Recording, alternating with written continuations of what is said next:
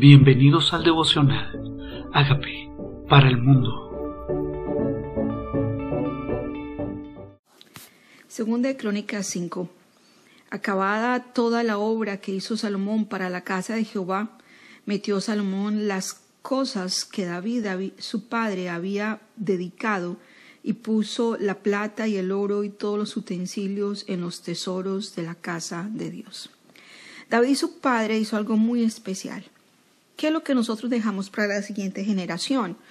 David dejó sus recursos para la siguiente generación. Tal vez eh, David no podía gobernar a través de su hijo, ya su periodo de gobernar había terminado, pero sí le puso a él todos los elementos necesarios para que tuviera un gobierno en paz al vencer y pelear las batallas contra sus enemigos. Y le provee los recursos económicos para que pueda tener esa dedicación a la construcción y a la edificación del templo de Dios. Él había dedicado cosas para Dios, su plata y su oro. Entonces Salomón reunió en Jerusalén a los ancianos de Israel, a todos los príncipes de las tribus, los jefes de la familia de los hijos de Israel, para que trajesen el arca del pacto de Jehová de la ciudad de David, que es Sión, y se congregaron con el, con el rey todos los varones de Israel, para la fiesta solemne en el mes séptimo. ¿Qué tal si oramos para que los jefes de las casas, los varones, los hombres, se dediquen a ser hombres de Dios? ¿Qué tal si oramos para que estos príncipes que Dios puso en autoridad sobre las familias, estos ancianos de Israel, estos varones, conforme dice este pasaje, los varones de Israel, vienen a la fiesta solemne de Dios? ¿Qué tal si le pedimos a Dios por varones de Dios, por varones dedicados a su palabra, a interceder, a liderar a sus hogares y sus hijos conforme a los principios que están establecidos en su palabra? Eso fue lo que hizo Salomón. Los convocó a ellos, los puso a ellos responsables, los invitó a ellos a liderar esta nación en oración. Dice, vinieron pues todos los ancianos de Israel, los levitas, tomaron el arca y llevaron el arca y el tabernáculo de reunión a todos los utensilios del santuario que estaban en el tabernáculo, los sacerdotes, los levitas los llevaron. Y el rey Salomón y toda la congregación de Israel que se había reunido con él durante el arca, delante del arca, sacrificaron ovejas, bueyes, que por ser santos no se pudieron contar ni numerar. Lo santificado ¿Qué es eso santificado que Dios nos llamó a apartar para Dios?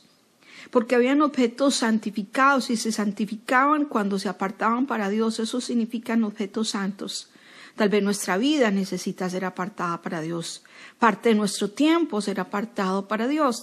Parte de nuestros talentos será apartado para Dios. Tal vez no estemos dando hoy talentos en oro, pero sí podemos ofrecerle al Señor recursos económicos, nuestro tiempo, nuestra, nuestra vida para Dios.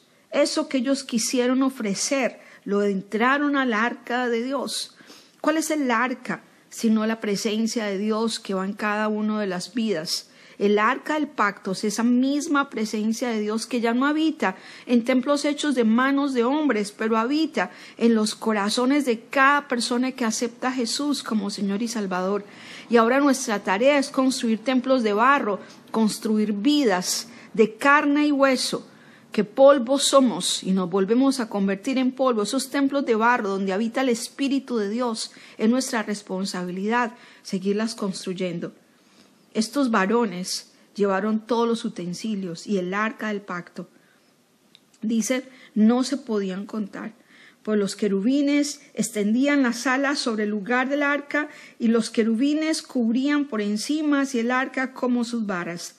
E hicieron salir las barras, de modo que se viniesen las cabezas de las barras del arca delante del lugar santísimo, mas no se veían desde fuera, ni allí hasta hoy. En el arca no había más que las dos tablas que Moisés había puesto en Horeb, con las cuales Jehová había hecho pacto con los hijos de Israel cuando salieron de Egipto. Y cuando los sacerdotes salieron del santuario, porque todos los sacerdotes se hallaban que se hallaban habían sido santificados y no guardaban sus turnos, los levitas, cantores, todos los de Asab, Los de Emán, los de Jedujún, juntaron juntamente con sus hijos y sus hermanos, vestidos de lino fino, estaban con címbalos y salterios y arpas al oriente del altar, y con ellos ciento veinte sacerdotes que tocaban trompetas.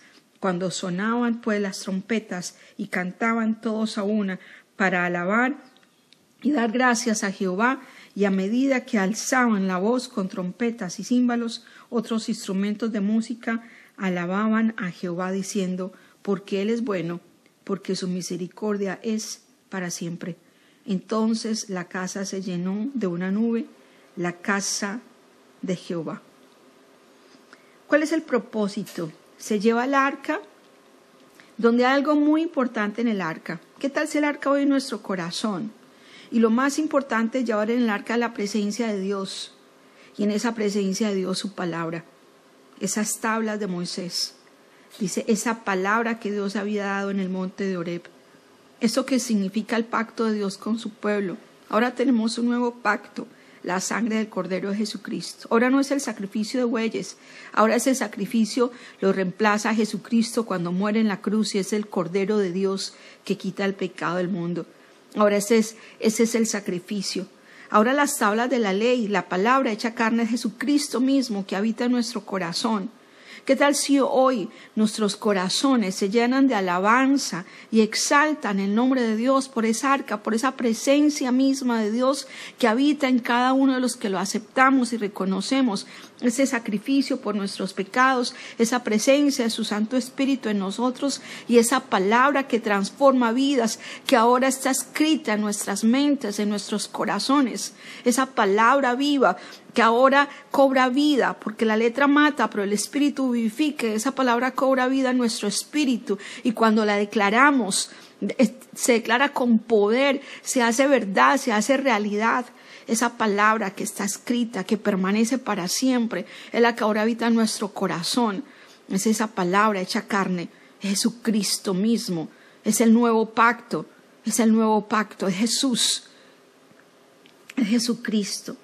Y ellos cuando hicieron esto, cuando trajeron el arca, cuando vieron los querubines, cuando vieron, cuando vieron este hermoso acontecer de que el arca de Dios estaba en la presencia, en el tabernáculo, ya no estaban, ya no estaba más en lugar de un lugar a otro, ahora estaba en el tabernáculo mismo. Hoy la palabra de Dios no está en el desierto, hoy el tabernáculo somos cada uno de nosotros, ese templo de su Santo Espíritu. Entonces lo que hicieron todo fue alabar, alabar, alabar, con címbalos, con salterios, con arpas. Ciento veinte sacerdotes tocaban trompetas. Dios es digno de alabanza y cuando sonaban las trompetas y cantaban todos a uno para alabar y dar gracias a Jehová. Alabemos al Señor porque su presencia habita en nosotros. Alabar al Señor. Se alaba al Señor, se alaba al Señor se alzaban las voces con, con, trompetas y címbalos y otros instrumentos de música y alababan a Jehová diciendo, porque Él es bueno. ¿Qué tal si hacemos memoria que Él ha sido bueno? ¿Qué tal si decimos, tú eres bueno, tú cuidas de mi familia, tú eres bueno, tú me cuidas, tú eres bueno, me has sostenido, tú eres bueno, moriste en la cruz por mí, tú eres bueno, sustentas mi vida, me sostienes de mi mano derecha, has sido escudo alrededor de los míos. Te, te alabo, Dios, por tu muerte en la cruz, pero por tu victoria, porque la muerte no pudo retenerte. Te alabo, Dios, por tu palabra que es viva. Te alabo, Dios, por tu presencia en mi corazón. Recuerda que Él es bueno, concéntrate en las bondades de Dios, en lo que ya dio a tu vida, en lo que en esa vida eterna que prometió, en, esa, en ese cielo que te espera. Concéntrate en que las aflicciones del tiempo presente no son nada comparables con la gloria venidera que en nosotros ha de manifestarse. Te alabo porque eres bueno, porque abriste un camino para que yo pueda alabarte y para que yo hoy pueda bendecirte. Quitaste el pecado en medio y quitaste, Señor, lo que estaba en contra mía y lo clavaste en la cruz. Y hoy puedo alabarte, Señor, y cuando te alabo aquí es en el cielo que se oye, porque abriste ese camino para mí. Y dice, cuando todos empezamos a decir, tú eres bueno, cuando todos empezaron a alabar a Dios, porque grande es su misericordia, entonces la casa se llenó de una nube, la casa de Jehová, que Taizot declara que tu cuerpo es la casa de Jehová, Señor, la casa de Jehová, tu casa, tu templo, tu mismo hogar se llena de la gloria de Dios. Cuando hay alabanza, cuando hay agradecimientos, te llenas de la gloria de Dios, te llenas de su presencia. La nube de Dios desciende a tu casa.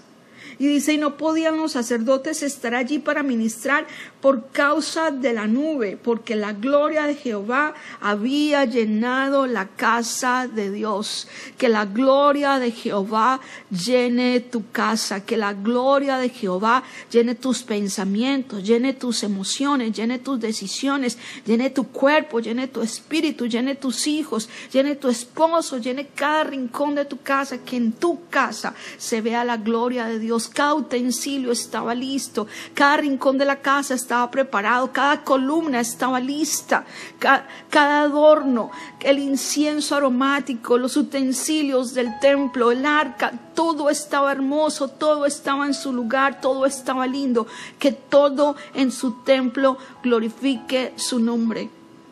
Y cuando la gloria de Dios desciende, no hay nada que falte. Cuando la gloria de Dios desciende, no hay nada que hacer. No se trata de qué hacemos nosotros, se trata de lo que Él ya hizo en la cruz para nosotros.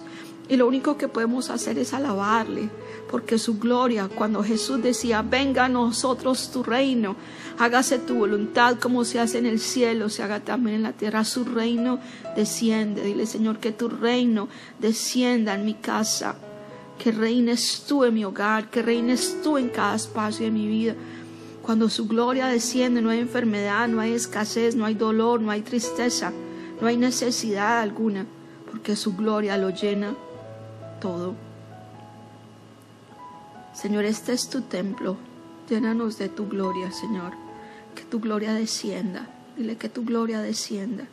Que tu gloria llene cada espacio de mi vida. Reina en el trono de mi corazón. Gracias por vencer en la cruz. Por mí. Y gracias, Señor, porque el sacrificio fue hecho. Solo puedo alabarte y solo puedo darte gracias por tu gloria descendiendo sobre mí. Amén. Hola amigos, queremos que usted sea parte de esta obra que estamos haciendo a través de Agape para el Mundo y que este mensaje de Jesús llegue hasta la última de la tierra.